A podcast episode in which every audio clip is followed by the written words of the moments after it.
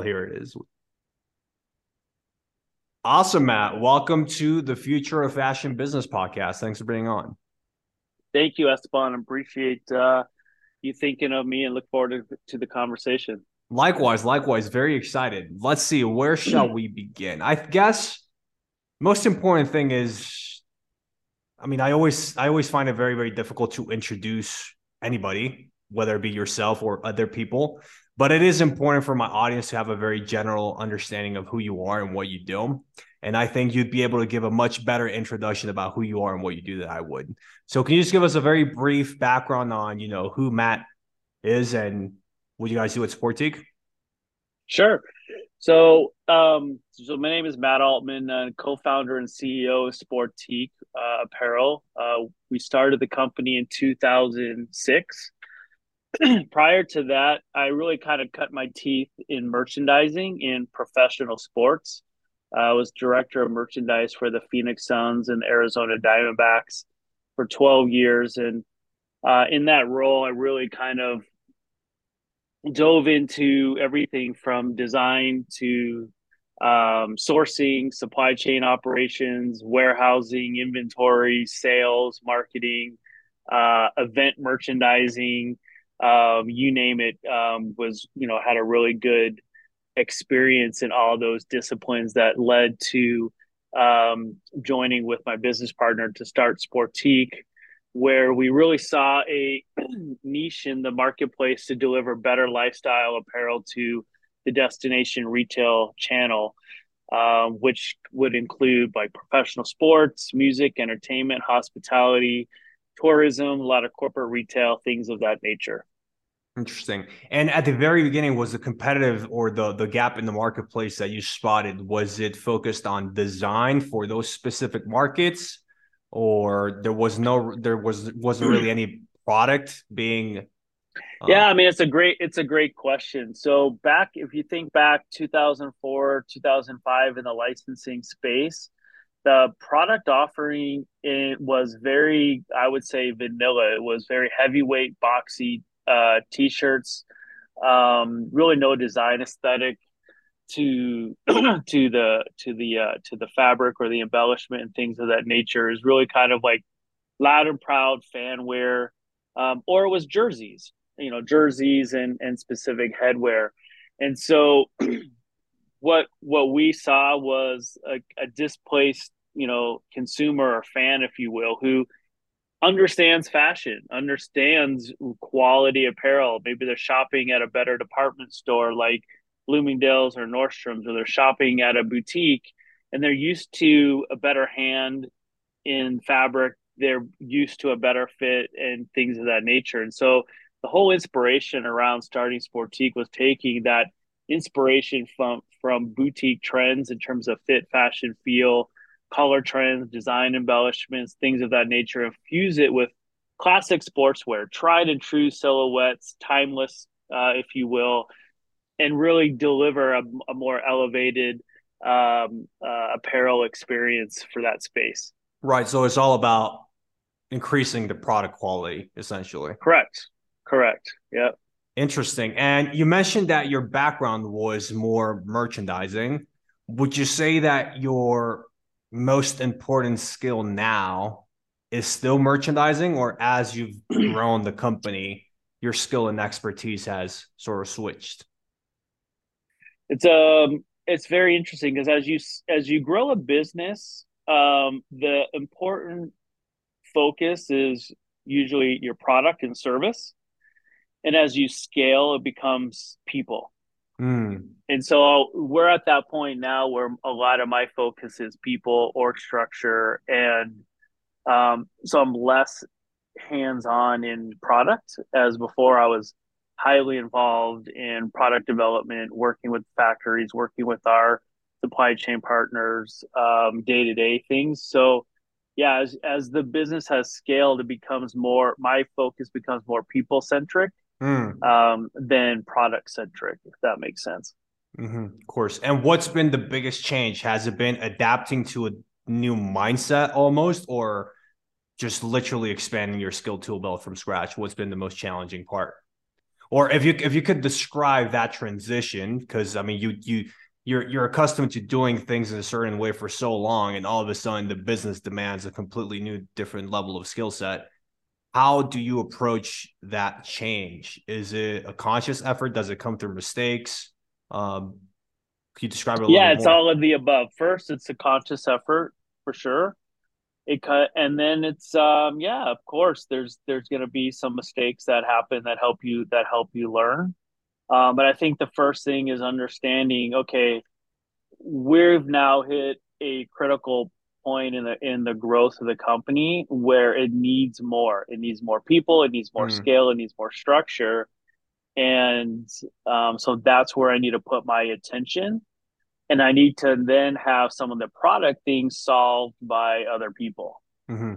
Right. So, and now that you have a very good understanding of what's required when you're starting out versus what's required to scale, do you think if you had to go back and do it all again would you focus on the team and the people first? Or would you do you still do you think that every single entrepreneur has to go through that phase of you do everything yourself or you get your hands dirty? Well i think every entrepreneur when they're starting you've got to be completely hands on and you need to be dialed into what you're delivering to the market to the consumer. So mm. in our in my situation, it's the product. Uh, some entrepreneurs it might be their service, the service that they're providing or that or that comp- their company is providing. And so I think it's so important to validate that your you have a product that will um, be well received in the marketplace and can scale and once you have validated and you know that, then you can start really putting your focus towards scaling. Mm. And then you've got to really start building a team. You have to have a team of people that can really support, you know, those those efforts. Right. And I think it's an evolutionary uh, it's an evolutionary process, but I think the biggest challenge for an entrepreneur is, you know, they're doing everything at the beginning and then that next stage is you have to start letting go. You start you need to start building the right uh, team, the right people around you to be able to um, share the passion, share the vision, and move as fast as you can move, so you can keep you know growing and and scaling. Interesting. And so now where Sportiqe is, it's very interesting because you know we're now building, you know, kind of a middle layer of management within the business to where now the team that helped grow the company to where it is now, they're needing to now go through that process of letting mm. go and leveling up to be, you know, more of an exec an executive for the for the company. Interesting. And what is the biggest challenge there? Is it your responsibility to teach them how to approach it, or is it your responsibility to identify people that can go through that learning process? Yeah, I think it's the latter. I think it's really identifying who um, uh, can really help and who has the skills in certain areas to help you evolve the your business. Um, there's a great book called Who Not How, and basically it boils down to if you have to start figuring out how to do something, you've lost. Mm. You know, so really figuring out who can help. You know, who can help solve this problem? Who can help grow this area? Who can help in whatever area. Um, I'll give you a great example. We um, in 2019 we built uh, almost a 30,000 square foot production facility to handle all of our screen printing, applique, decoration, um, sewing, and then warehousing, fulfillment, and all that kind of stuff. And um, launched it in 2020.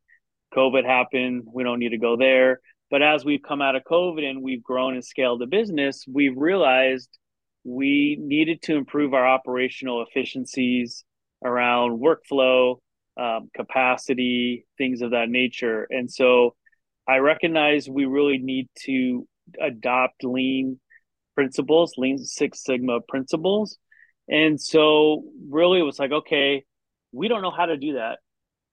we need to find out who can help us course. So we found the right, you know, Lean Six Sigma specialist to really come in, work with our team, and get us to where we are, you know, Lean Six Sigma certified throughout the facility and things of that nature. So that's like a, just one example, but I feel like that's if you're just starting as a solo entrepreneur, you can't do everything by yourself.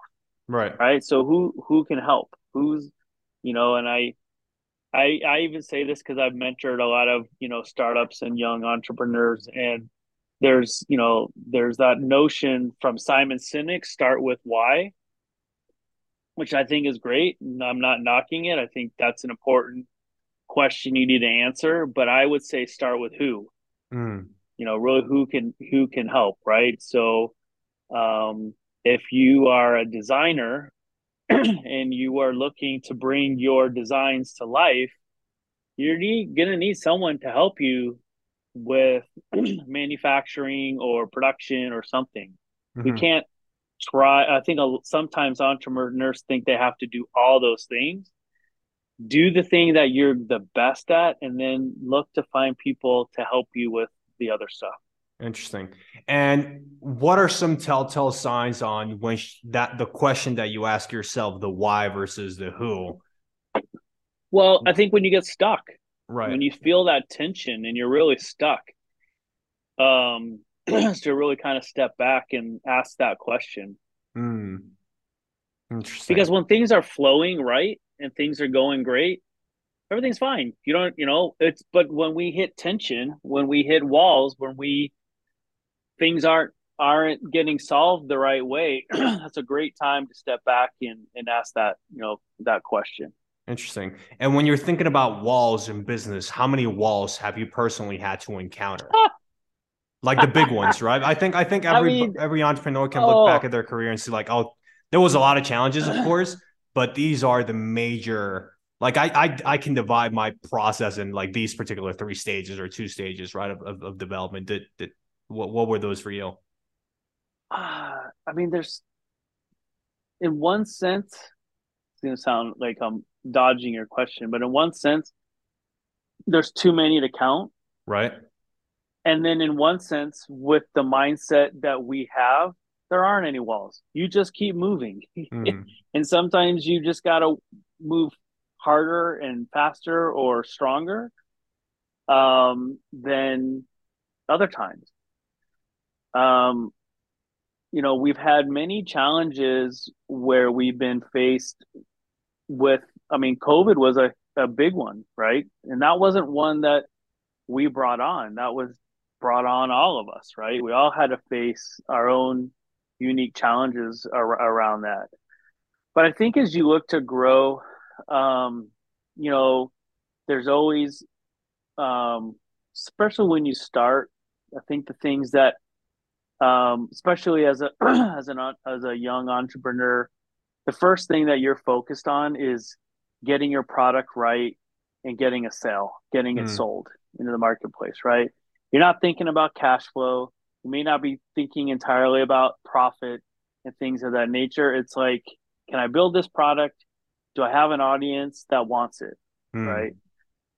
So I think one so, you, so there's that first wall. The second wall then is okay. Now I've I've just spent the last two years running doing all this.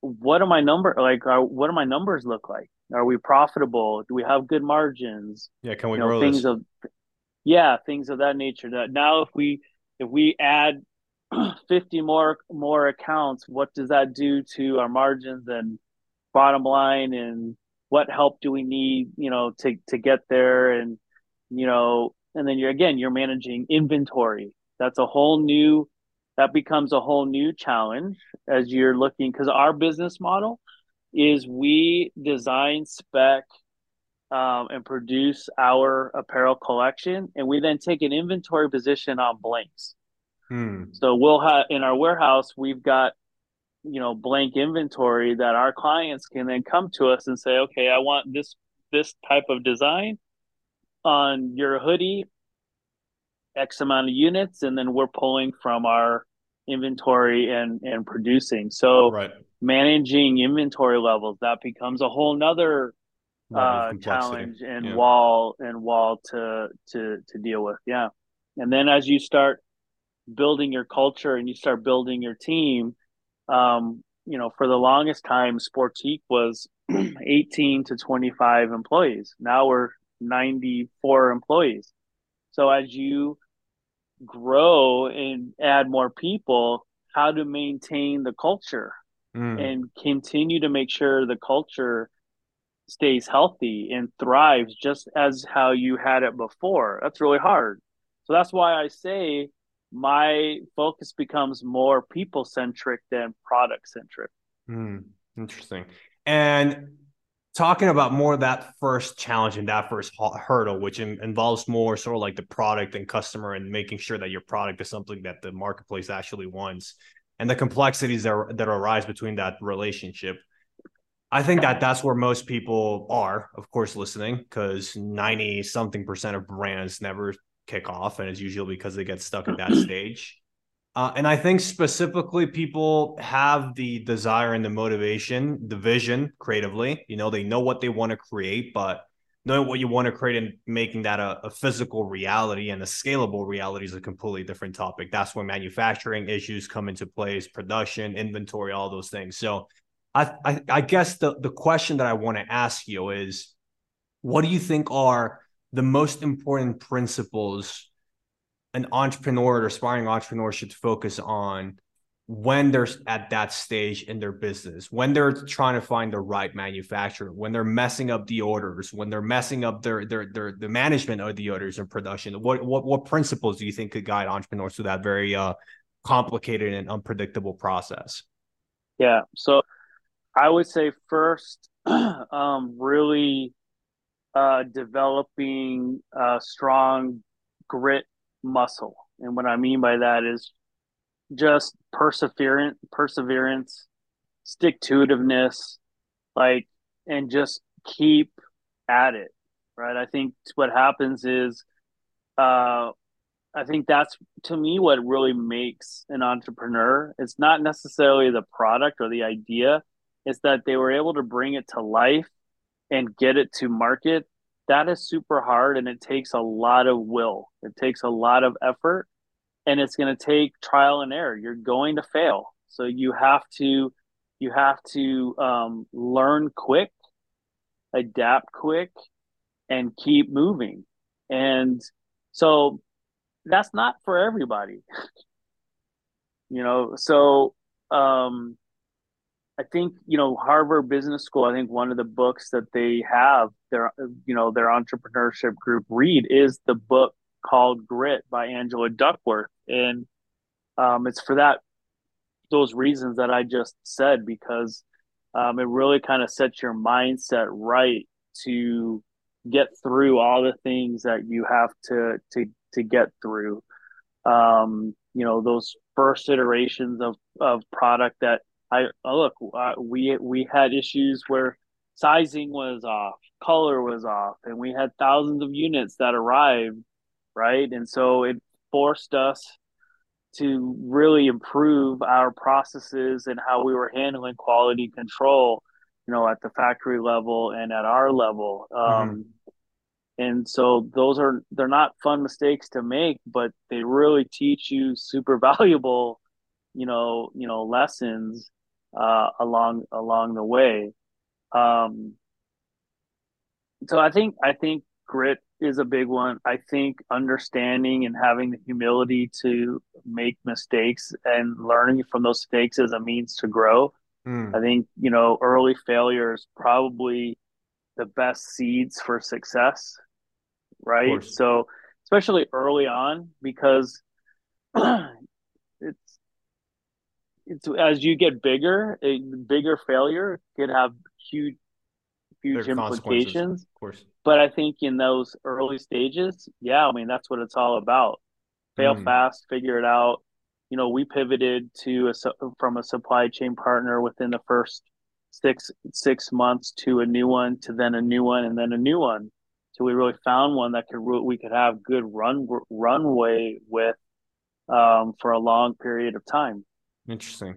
And do you think education and preparation can decrease the amount of mistakes you encounter at that process or you, do you think it's one of those challenges you sort of like have to make those mistakes well, because the thing about yeah. sourcing and manufacturing it's so it's so people based right it's like it's like building relationships with a future girlfriend or wife or husband that you could read all the books that you want about the topic but if you don't get heartbroken you're not going to learn how to do it right. So i agree 100% i think it's a balance right? And i think you can have analysis of paralysis and i don't think that's what is needed when you're an entrepreneur starting. You that's why i think to to start you know it's great.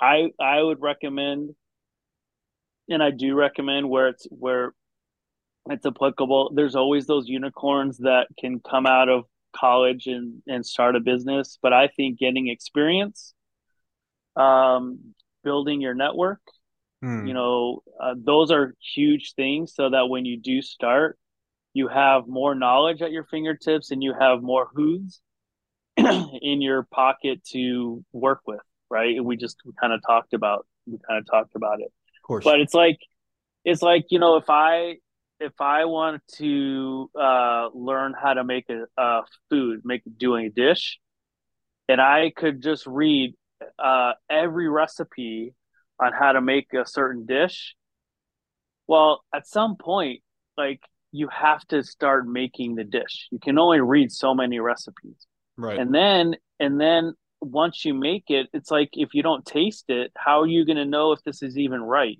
hmm. so it's no different like at some point you've got to then uh, the analogy that uh, I like to use is push the boat off the dock because once the if you think about it, once a boat gets pushed off the dock, it starts moving away, starts getting out to sea, and it starts to go on its journey.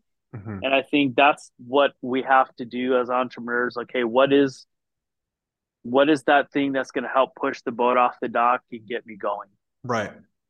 Interesting. Yeah, it's almost like the the the root of the problem is more managing expectations, your own expectations correctly. Right? Because I think that when you're approaching product development in general, you automatically assume that you're going to do the things right the first time. But it's more you learning how to manage your mistakes productively.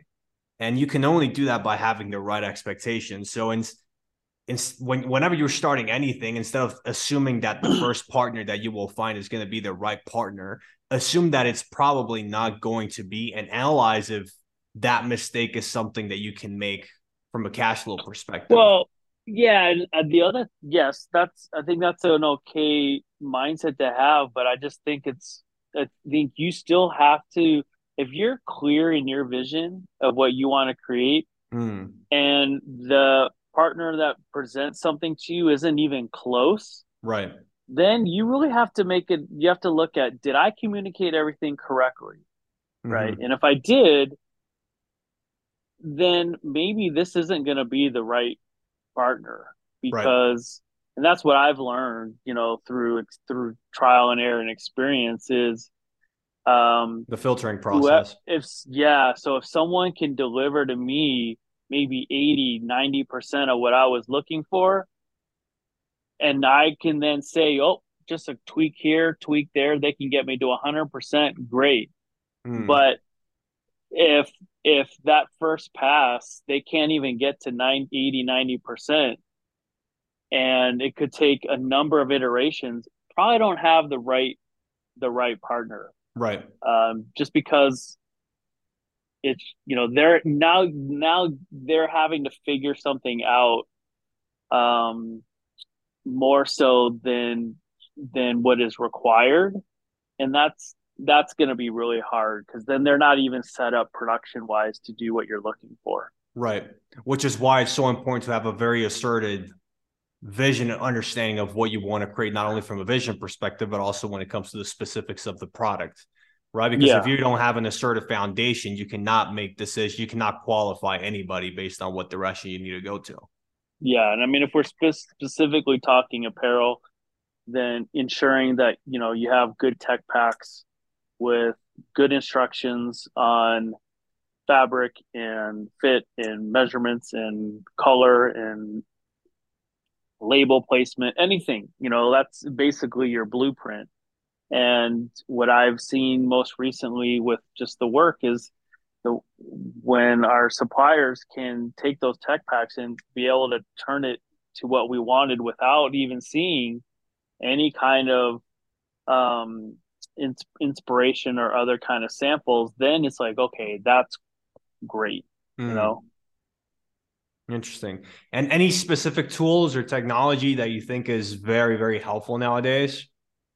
Well, I mean, we've used, you know, for the most part, Adobe for quite building our tech packs. Actually, our team is. I'm sorry, I don't have the name off the top of my head. Is is is is uh, transitioning to a new tech pack software, but for the most part, we were using Adobe, creating our own. Hmm. Interesting. Awesome. And from a from what what what do you think about simplicity and focus in the in this part simplicity. in, in this part of the process? Because I think it's it's well, we have we have up on our wall in the in the creative space uh, a a sign that says "simple is better." Mm.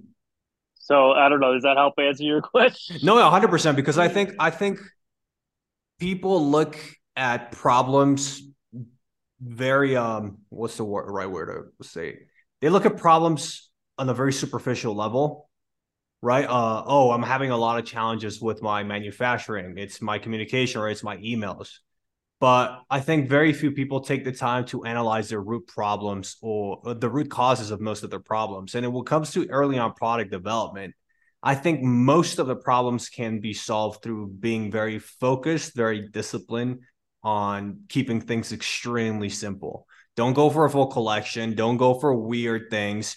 Focus more on having a very specific and unique, maybe proposal within the simplicity and within a very simplistic and restrictive almost. Um, yeah, I would agree with that. No, because because it's it's it's the easiest way to learn, right? Like if you want to learn a language, it's easier to learn with English only not with English, French, Italian. And I think with manufacturing, people get so excited to create products, to create collections, to do this, to do that, different colors, different sizes, that it brings on this whole world of mistakes that wouldn't necessarily need to be something that they would have to gone through. They would just had the discipline from the very beginning. But ironically, we go back to the same question, which is do you need to get do you need to burn your hands in order to learn those lessons right or can you just listen to this conversation and, and apply it well, you know, um, you tell a kid the stove is hot, don't touch it. And the, the young kid has no idea what what does hot mean. And you're telling them, don't touch it, it's hot. But they don't know what that means. Mm. Should they just listen to you? Most of the time, at least I'll speak from my experience, when that was told to me, I touched it to see what that was. And as soon as I touched it, I was like, holy, you know, you recoil, it's hot.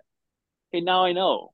So there's an element of us where we have to go through an experience to really learn and understand. So I think what you know could be helpful just from people listening to this conversation or what has been helpful for me in whether it was talking with mentors or industry people in industry giving me advice or in books is having those having awareness is just half the battle. So if i'm aware of certain things that's going to help me make better choices and decisions along the way.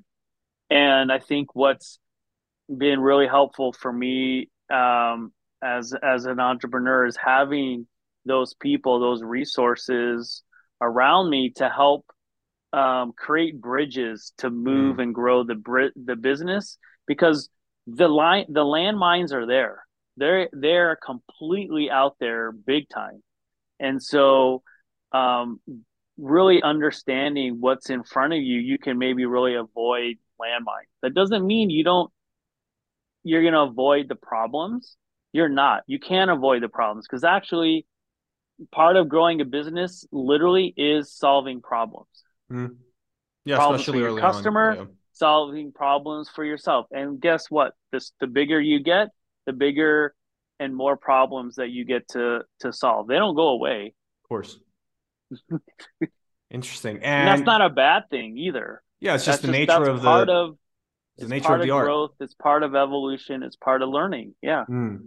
And when you're looking at mistakes or, or problem solving specifically, how many of those, if you had to distribute them, distribute them in a percentage, maybe, how much of it is external? So you not having specific skills, you messing up in specific decisions or tangible decisions, versus how much of it is internal, specific insecurity, lack of skill, a lack of awareness, a lack of insight, a lack of reflection. How would you distribute? Um, between... It's a good question. Um, you know, I, I think back to things that were out of our hand, and it's like, what could we have done differently to maybe have that problem not have happen or mistake happen? Whether it was um, product coming to us where the color was off or the size wasn't right, and you know, could how could we? Ha- and so that taught us things where okay it wasn't technically our fault it was the factory's fault but we didn't also have certain measures in place to mm. protect ourselves before the goods shipped to make sure they were correct right, right? so it's a little so i mean it's a little bit of both right because mm-hmm. from there we put measures to have more inline ex- in more inline inspection to more um, inspection when goods were boxed up and packed and before it shipped. And so, what I would say from that, we we um, were able to stop a lot of things from shipping um, and get it fixed before it shipped. Which to me, that's that's a huge win because you right. just you don't want the product showing up and then it's like, what do you do? So I would I I'd say there's always an element of it being internal and external. Mm. Um, because you become partners with these people. Right. So their problems become yours and vice versa. Interesting. And when analyzing internal versus external problems, because it's almost as if internal problems require principles and external problems require systems and processes. No? Is that a good way to summarize yes. it or kind of? Yeah, I think yeah, and I think internally you need to um that really becomes really knowledge driven, you're experience driven. Um, you know, how conscious of you are you around your process um and systems to even make sure all those things are being, you know, taken care of. But man, I tell you what, getting burned once that really wakes you up and teaches you right so mm. and when you're when you're reflecting on those problems or those challenges or those mistakes how do you differentiate when it is a mistake that needs to be solved through developing principles core principles within the company like maybe culture versus just improving or developing systems and processes yeah i think it's i think it first of all, you want to just start getting to the root cause and start, mm. you know, understanding why, why this happened, um, and and what are we learning, you know, from it, and is this a systemic problem?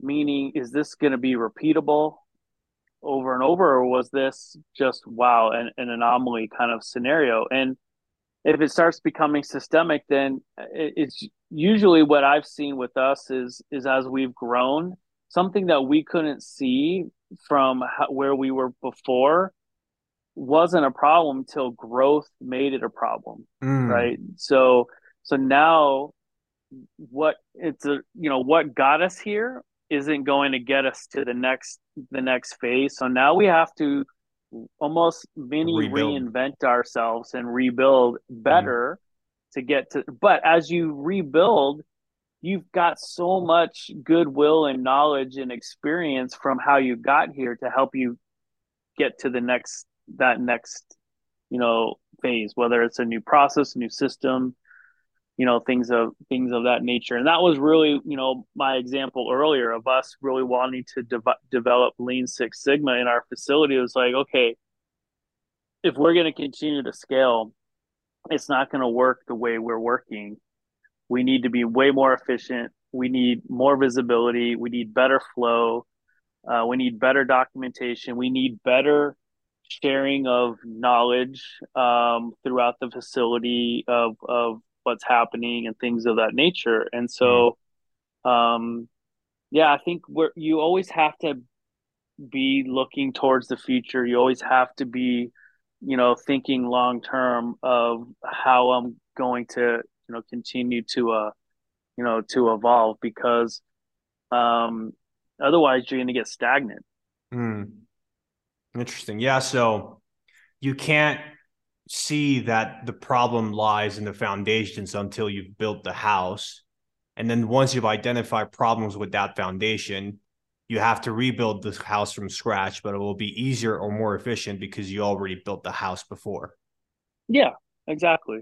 Yeah. Interesting. And and and I think some of the risk is taken away, right? Because mm. you've already been established, right? So um interesting. And when you're trying to analyze supply chain efficiency or or not not really efficiency, but I guess if you guys are going on the right track, what are you what are what are some specific principles that you you two you, you try to optimize for? Is it like for example, when you when you try to optimize something for a financial perspective, you look at, you know, cash flow, profit, cost, et cetera, et cetera. When it, when you're talking about supply chain efficiency, is it speed? Is it quality? Um, what are your benchmarks for progress? Yeah, so you hit two of them. So lead time, quality, service. Mm. Um, and so and so to me, those are those are really essential. Um, because if you can't get your product in the right amount of time, you're not going to be able to, you know, work properly with your, you know, customers and things of that nature. Mm. If you're not getting the right quality you know that's you know that's going to be a that totally reflects on you know the product and and and use for the the consumer. And then you know to me services is super important. Like oh price i'd throw in price you know too. Um but service is really important in terms of how you're working with one another. Do your partners align to the same you know values of the of the company? And and when something goes wrong how are you going to how are they going to help you? How are you going to support one another through through trials and tribulations uh, with stuff? Because look we're talking manufacturing. It's not perfect. Something could go wrong and how do you guys have those conversations and communicate and solve problems you know together? So that's um you know really building you know trust uh through you know through that um, and then it's you know really managing that whole that whole process mm. of and so and then really what matters the most right? So um you know i i also understand that on the other side of the table they're operating a business. So if they're operating a business what is their their goal? Their goal is to make something sell something and have and be profitable Mm-hmm. So if they can't be profitable, they're not going to be able to deliver me quality quality uh, products and and a, and and great service and at the times when I when I need it. So maybe obviously yeah, price needs to be important, but um I don't want to water down the quality because of price and the service because if they can't do what they need to do, then I'm not going to be able to do what I want to do. Mm. Right. So it's really where is that win win win, right? Then there's times where you where you just want price, you don't care about the other stuff. Right. So really understanding what matters the most to you and what you're what you're working what you're working on with with this. Like, you know, I'll give you a, an example around our ink supplier. So our ink supplier for our production facility, look, there's many distributors and there's many different people that can sell me ink. You know, I but the person that I work with is giving me impeccable service. He's in our facility every day, weekly, ensuring that we have everything that we need um, to operate efficiently. So they're they're solving a uh, you know and taking taking something that's really important to us and they're solving for it. I don't have to think about it. Hmm. Just have to make sure that you know that they're going to stock the inks. They're going to make sure we have everything we need. So to me, um, because at the end of the day, like you're going to pay a similar price to everyone, but service, that kind of service means a lot. Hmm. Interesting. And do those partnerships that will make that process easier, do you think partnerships are found or partnerships are developed? Both. Yeah, I mean, I, I mean, our current supply chain partner was was developed, um, and a lot of time was put into developing, you know, that. Um, but I mean, I still have to find it. Hmm. But, um, but yeah, I think there's there's an element of of both in that question but I think to do it right, you've got to really develop. Mm. Yeah. So it's the contrast to building a team. I think almost. for long, I think for long term sustainability, yes. Mm. Yeah. Okay. So it's almost the opposite of building a team. When you're building a team, you're looking to find the right person versus necessary. I mean, of course, you have to do a little bit of both and both, but I'm talking about predominantly uh, finding the right person. Yeah, but in the supply chain side, uh, you have to find course, of course, of course. people. Yeah. But once we found it, we really de- developed. We actually found people that could do this for us. But then we really developed the them and the, the supply chain in a very unique way uh, mm-hmm. for for our business. Of course, interesting. And back when we were talking about you know the the cycle of building the houses of a business as an analogy, and the never ending cycle of that process. What do you think?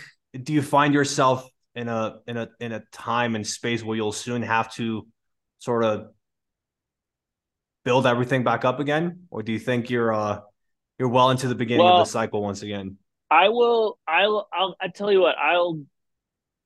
I, the the house analogy is great, but maybe I'll change it a little bit that might make a little more more sense so we don't Please. so we don't look at we don't look at it like we're tearing something down because i think it's just continuous improvement more than anything think of a video game so when you're playing a video game uh nintendo donkey kong video game you you you pass a certain level you get to a new level. And sometimes when you get to that new level you're dealing with new challenges maybe a new screen new different um, tasks that you have to do right? But you're still playing the same game but now you've passed that level you get to the next level the next level the next level and every time you get to a next level you get to see something completely new you get new people there's again a new landscape new colors, whatever it is in that game. And I think that's kind of how I would really equate this is as you you scale and grow, you get to another level. And when you get mm. to another level, you get you have all new experiences. Mm. You know, so as we scaled and we built a production facility, having our own production facility, that was a whole new experience, whole new way of running eh, the business, looking at the business than how we we did before. And as we continue to grow the business direct to consumer, as we continue to grow the business globally, we're going to be having new experiences, mm-hmm. um, which again create new challenges, new problems to solve. Um, but we're still playing the same game. Mm. And do you think there's specific events or challenges that can truly end that game for you. COVID is an example, or, or, AI now in the horizon. Do you do you think about those things often or not? Yeah, really? well, okay. I mean, you brought you brought up AI, not me. I don't think AI is here to take anything down. I think AI is here to help. Hmm. It's it's it's how you it's how we really look to engage and use AI to help uh, businesses, help humans, um, things things of that nature. So, um, I think you know it's a very cliche uh, thing to, for me to say, but I think you know you've heard the only constant is change. So all AI is going to do is change how things are done, and and if it's and if you interact with AI correctly, it's going to be for the better. Hmm. It's not going to take away; it should add. I, I, will know in my I'll tell you in my short experience in using AI, I've become smarter. I've learned faster through engaging with AI than if I didn't. So um, I think there's new opportunities for humanity that's that we can't even see that's going to come from the use of AI, and I think that's okay. Hmm. I think what I think the problem for humanity is we if we when we get lost in the technology, we get lost in the AI, and we forget who we are as humans. Then then that's that's not good. But uh, AI isn't here to replace or disrupt or uh, you know tear anything down. Hmm. I think it will. And to be honest, Esteban, AI has probably been around for, and I'm I'm just estimating 60 plus years. We're just yeah. really seeing it in mainstream. Of course. The last, you know, yeah. one or two years. Yeah. So. Okay, and taking advantage that we're speaking about the future, whatever that means, because uh, you never truly know whether it is AI or it is whatever else is out there. How often do you, how much time do you spend thinking and planning for the future versus reacting for the today and the challenges of today? Well, it's a good question. So where I am, where I have worked to position myself is uh, what I call the um, there's three three states that I would say for for our business, and I would say anyone anyone's business. Uh, current state, future state, and interim state. Mm. And I want to live in the interim state. So that interim state means I am really focusing on the future state of the business. Current state is day to day operations. That doesn't mean I don't get involved in day to day operations, but I want the majority of my time focusing on the future state and looking to the future of where we're where we're going mm. knowing then we have the right team in place to handle those day-to-day operations so if I'm doing my job right, I should be looking 12, 24 months out. Mm. And even further, like we set loftier goals, you know, seven, ten years out that help me make decisions today on where we're going. Right. That makes that makes sense. 100%. And what what about when you encounter specific situations where your attention does have to focus on the present moment, maybe a, a, very important higher left or COVID is happening or something massively affected cash flows. How do you redistribute your attention? Is that is it a transitionary period well, where okay, for this particular time moment in time for this quarter, we'll do this, we'll fix it, and then we'll come back to what we usually Okay, so let's use COVID as an example. So I think right. it's a it's a good frame of reference for all of us and and I have I'll give you great experience share, you know, from it. So you've already heard me say I like to think to the future, always forward thinking. And so part of being able to do that is having vision and, and being able to see, right? Mm. When COVID happened, couldn't see a darn thing. And so basically it was literally, and I'm not kidding, day to day right? Survivor, survivor. I wake up. Yeah. What? How do I just get through the day? What do we need to do to get through today? Hmm. That was really so. It really shrunk, right? And so when we meet as an exec team, you know, we we we really focus on uh, ninety day in, increments. And there's a lot of science and data behind, you know, how far you can really set goals and plan. So yes, we have you know one year, two year, three year goals, but we always come back to these 90 day increments and what is our focus over the next 90 days. so when it came down to me, like it came down to okay, I can't even see, you know, tomorrow. So we just focused on today. And then as soon as we were able to to have some more clarity on what was happening, we stretched it to two days to where we were able to just plan for a week. And I remember it was like a big, big deal when when we started planning 30 days. Hmm. Right.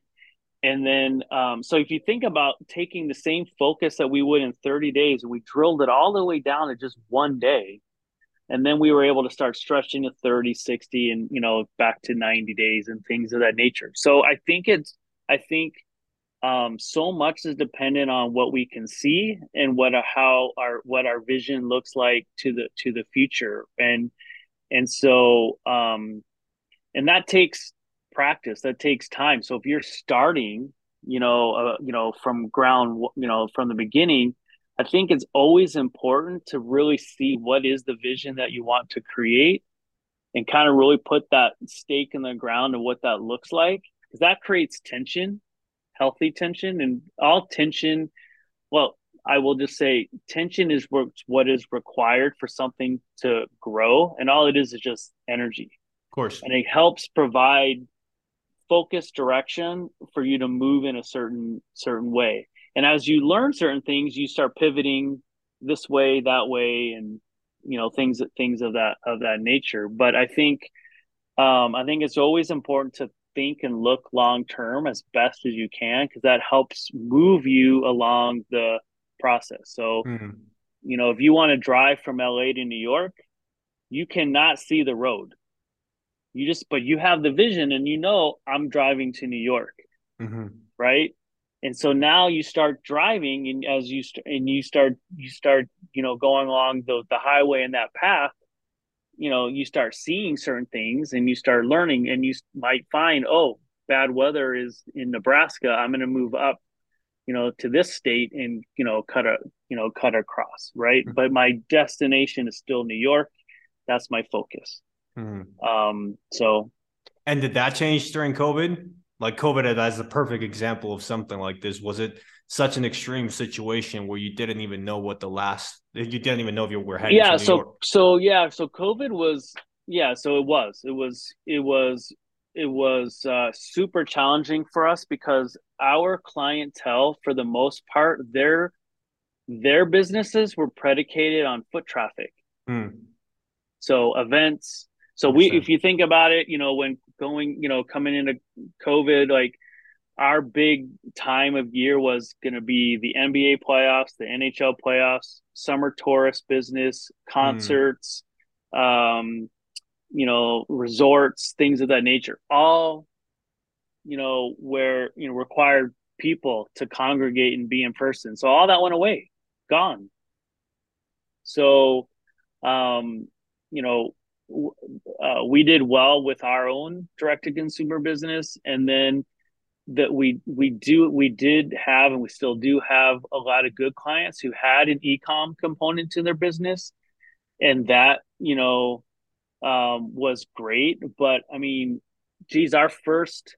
But what I did, what I did do after the first week or two, you know, went, you know, started working with the sales team. It's like, okay, what's our projections? And their initial thoughts were like, I don't know, like we don't know. I said, well, we let's we have to still stretch our muscle. We still have to stretch and put a budget together. We still have to. We still just because COVID happened doesn't mean we just drop your you know business practices and all the things that you need to do to operate a business. It's just now the game has changed. The information's different now. With what we know today, what are the decisions what that we're going to make? What does the business look like? And now we have to plan accordingly to that. Hmm. so it forced the team to really set uh, new sales forecasts and, and targets. Um, and we we were very conservative in nature.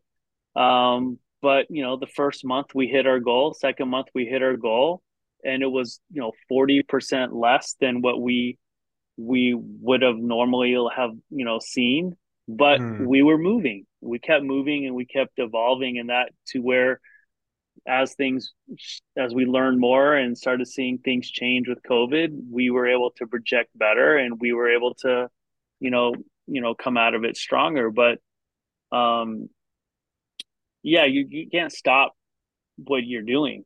Interesting. So it's external extreme external environment situations that affect your confidence and your ability to see the long-term vision forces you to shift into the day-to-day operations so that the day-to-day wins and day-to-day problem solving can slowly build up your confidence in that vision long term once again. Sure. Yeah that's a good way to put it. Interesting. And any tips for people struggling with confidence? Um well I would say um, if you're struggling with confidence, you, I would say to you, you are way more powerful and smarter and capable than what you really think you are, and how to just really shift your lens to really embrace your unique gifts, talents, and strengths because they're there. They're absolutely there. And if you can tap into them and start moving just small, small wins, small moves to gain a little bit more confidence, that'll be, you know, helpful. Because because I think that's just kind of what's missing. You're just missing the clarity within yourself that you have what it takes. You have it. Every human has has it. Just something is blocking it. And so really to have the courage um, the strength, you know, the the will, the determination to persevere to to uh, move in in in a different direction is is I think you know really important. And you have it. You have it within you. It's all it's all there. I think. Um, you know, I was talking to an entrepreneur the other day about his business, and what we distilled was that he doesn't have a business problem. He has a he has a people problem and that people problem it was himself he's he couldn't get himself out of the way to take what he's doing and, and really bring it to life in an impactful way it's all there it's all there waiting for it to happen but it's more of a him problem than a product problem and sometimes it could be a product problem um, but uh, from an entrepreneur standpoint, it really comes down to you as a human because I think everyone can have a great idea. It's then getting that idea to actually come to life. That's where, you know, that's where all the challenge, that's where all the magic, you know, happens. And that's really, I think, a human having that will and determination to see that vision become a reality. Mm. And how can you differentiate when the root cause of whatever hurdle you're coming across is a business problem or an external problem versus an internal problem? Because, I mean, self reflection is difficult enough. I think that whenever you're trying to realize if you are the problem, it's very difficult to come to those realizations, you know? So, what symptoms do you look for? Well, I mean, I think you need help. Mm. You need you need you need a mentor, you need a coach, you need a friend. You need something to help mirror you to to be able to see because if people like what your product is, but you can't deliver it to the marketplace, why? You know, um, because if all the all the pieces are there, then yeah, if it's an engineering problem where the product can't get right, then it's probably a product problem. You got to keep, you know, tinkering and tinkering, tinkering. But, um, I, you know, to me, that really comes down to self analysis, you know, which is not easy to do either. But I also think it's, you know, um, setting some goals and and and if those goals aren't being met to be able to then really look at and ask those questions why? What is happening? Why isn't this occurring? Mm. and you got to be honest. You got to be honest with yourself. You got to be honest with your partners the people that you're talking to or working with. Um because if you're not then you know it's it's not gonna it's not gonna happen. Mm. uh, that means you're just gonna be hiding and um that's that's not gonna work either. So there's a there's an analogy that we used um, for when we went through COVID, and what I um, talk about and use a lot today, and it's it's quite fitting because it fits with our brand and our our our logo is a is a buffalo. So um, there's a fact about the buffalo that when a storm comes, a buffalo runs into the storm all the other animals the cows the deer the horses the wolves they run away from the storm and so the wisdom behind the buffalo running into the storm is it knows that it'll go through the storm faster and get to clear blue skies on the other side you know faster right and if you think about the other the other animals they're running away from the storm and guess what the storm is chasing them It's constantly. So think about what that means. You know, if you're just run, you know, running away and you're being chased, what's that experience like? And then when the storm comes, usually what you see is the animals stop, they hide, and they just now sit in the storm until it passes until it passes by. And so, you know, our our big focus during COVID was that was a massive storm. We're going to face it head on and try and get through to the other side as best as as possible and that takes a lot of courage takes a lot of strength and determination um, to to do that um, and if you then look at we've kind of talked about problems you know a lot so far um, if you if you take that analogy i just gave you this pro, the you, that storm is problems and if you keep running away from your problems and you keep, it's gonna, those problems are to continue to chase you and chase you and chase you. So, I mean, I think relative to business, if you start seeing the same problems reoccur, reoccur, reoccur, that should be a big sign. Okay, I need to figure something out.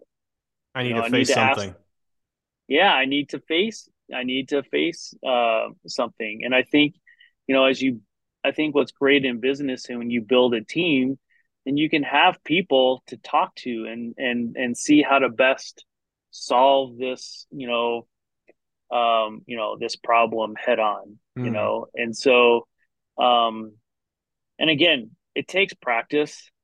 It really does.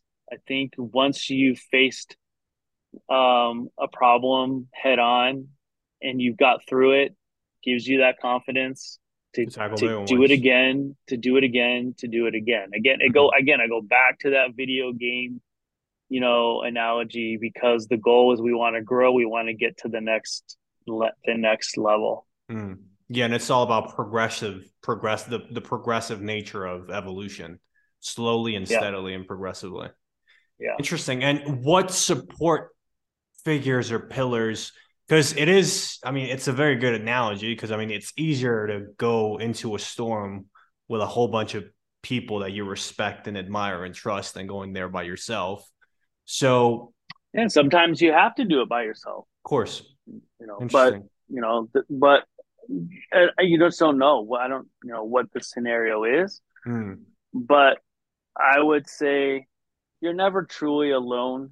There's always someone there that will be there to support you to face that that scenario and whatever personally or professionally interesting and how does that relationship relate to our conversation so far because we've we've almost be able to talk about you know the trifecta of human relationship right the the filtering and qualifying process for partners uh, the filtering and qualifying process for employees or people that are going to work into a business. But what about the same thing for support figures? Is it a similar process? Support figures give, in terms of me, uh, people like, that will help you identify the hurdles that either you yourself are causing or people that can push you towards your the storm when it's needed. Yeah, so I think Look, I'll I'll um the way I'll answer this is around values. Mm. I think, you know, at Sportiqe, we're very values driven, you know, company, um, which really helps shape and, you know, uh, and drive our, our culture.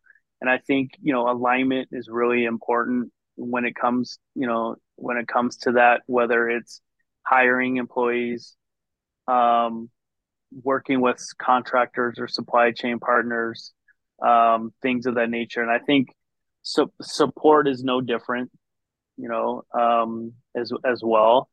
Is I, I just think understanding who you are, what you're about, is important when you are then going to want to align yourself with the right, you know, support, because someone might just want to pull you in a completely different direction that doesn't align with your vision or values. So I mm. think hmm. th- those things are really, you know, in, important as you look to um, get support.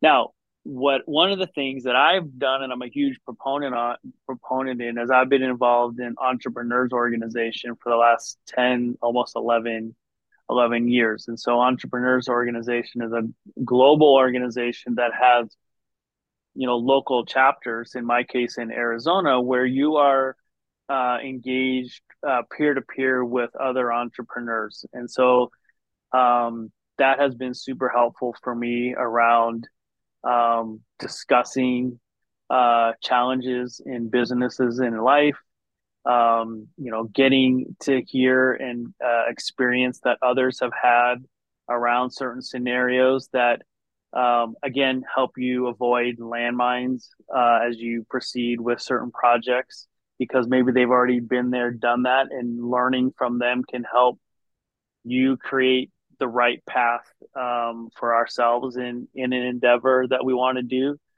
So i think those are that's a great you know finding peer-to-peer support you know specifically as an entrepreneur i think is really important because it can be very very challenging uh, I mean, it is. It is very, very challenging period. So to be able to have peers that you can talk to is is great. Hmm. And when you're developing, I think having a mentor, I think yeah. having a mentor is important. Having a coach is important. Like people, you know, that you can really um, uh, be comfortable sharing, you know, feelings and you know confidential information. Hmm. And when you're developing the, as you said, the values required to make those types of decisions in terms of knowing who the right people to bring around your life are, are those values also a result of failure and learning and reflection? Say that again. Uh, so what the, is what as a result of the the values that you need as a foundation to make a decision on what people you want in your life, whether it be employees, partners, or support figures.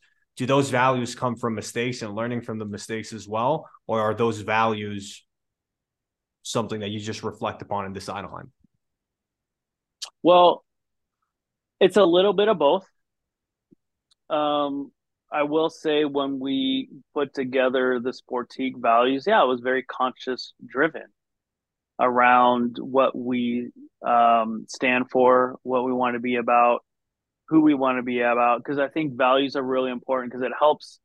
They really help with um, behavior first and foremost.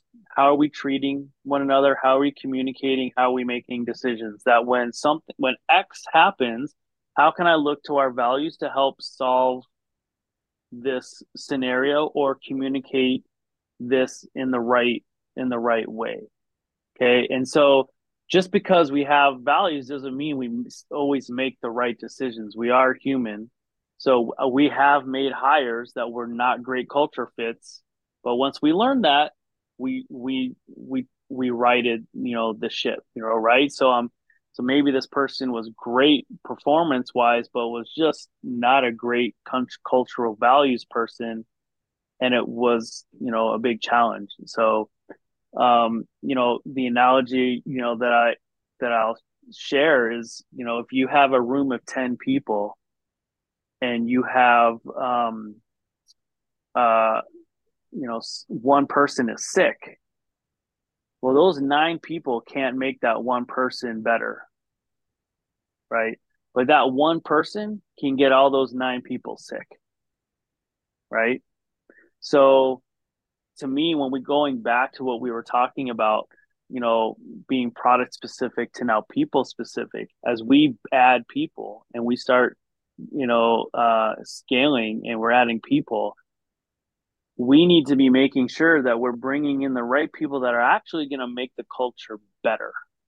So that's really a big focus is, mm. is yes, we need to bring in the right skill set, but are we also bringing in the right person that's going to enhance our culture, not bring it down? Because I feel to the degree that we're growing as people and growing our culture, the business part is going to will follow will follow. Of course, will be an, um, organic result.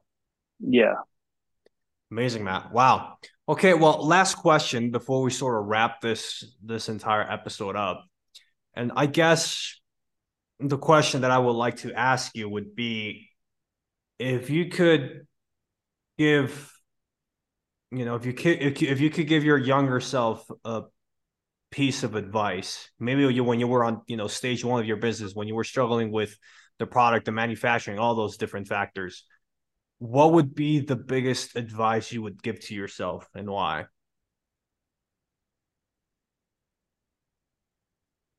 hmm um i would say wow, just continue to get better at being you. Um, and then I would say everything's going to be fine. Everything's going to be okay. you know, we we spent a lot of time stress stressing about what could happen. Um, but if you are continually getting better, you continually move and have a growth and learning mindset, everything will everything will be all right. Hmm. Interesting. Awesome, man. Well, that was I think that was a very educational episode. Um, I'm, I'm still thinking I'm reflecting about things myself, so I, I'm pretty sure the audience is going to be doing that just as well.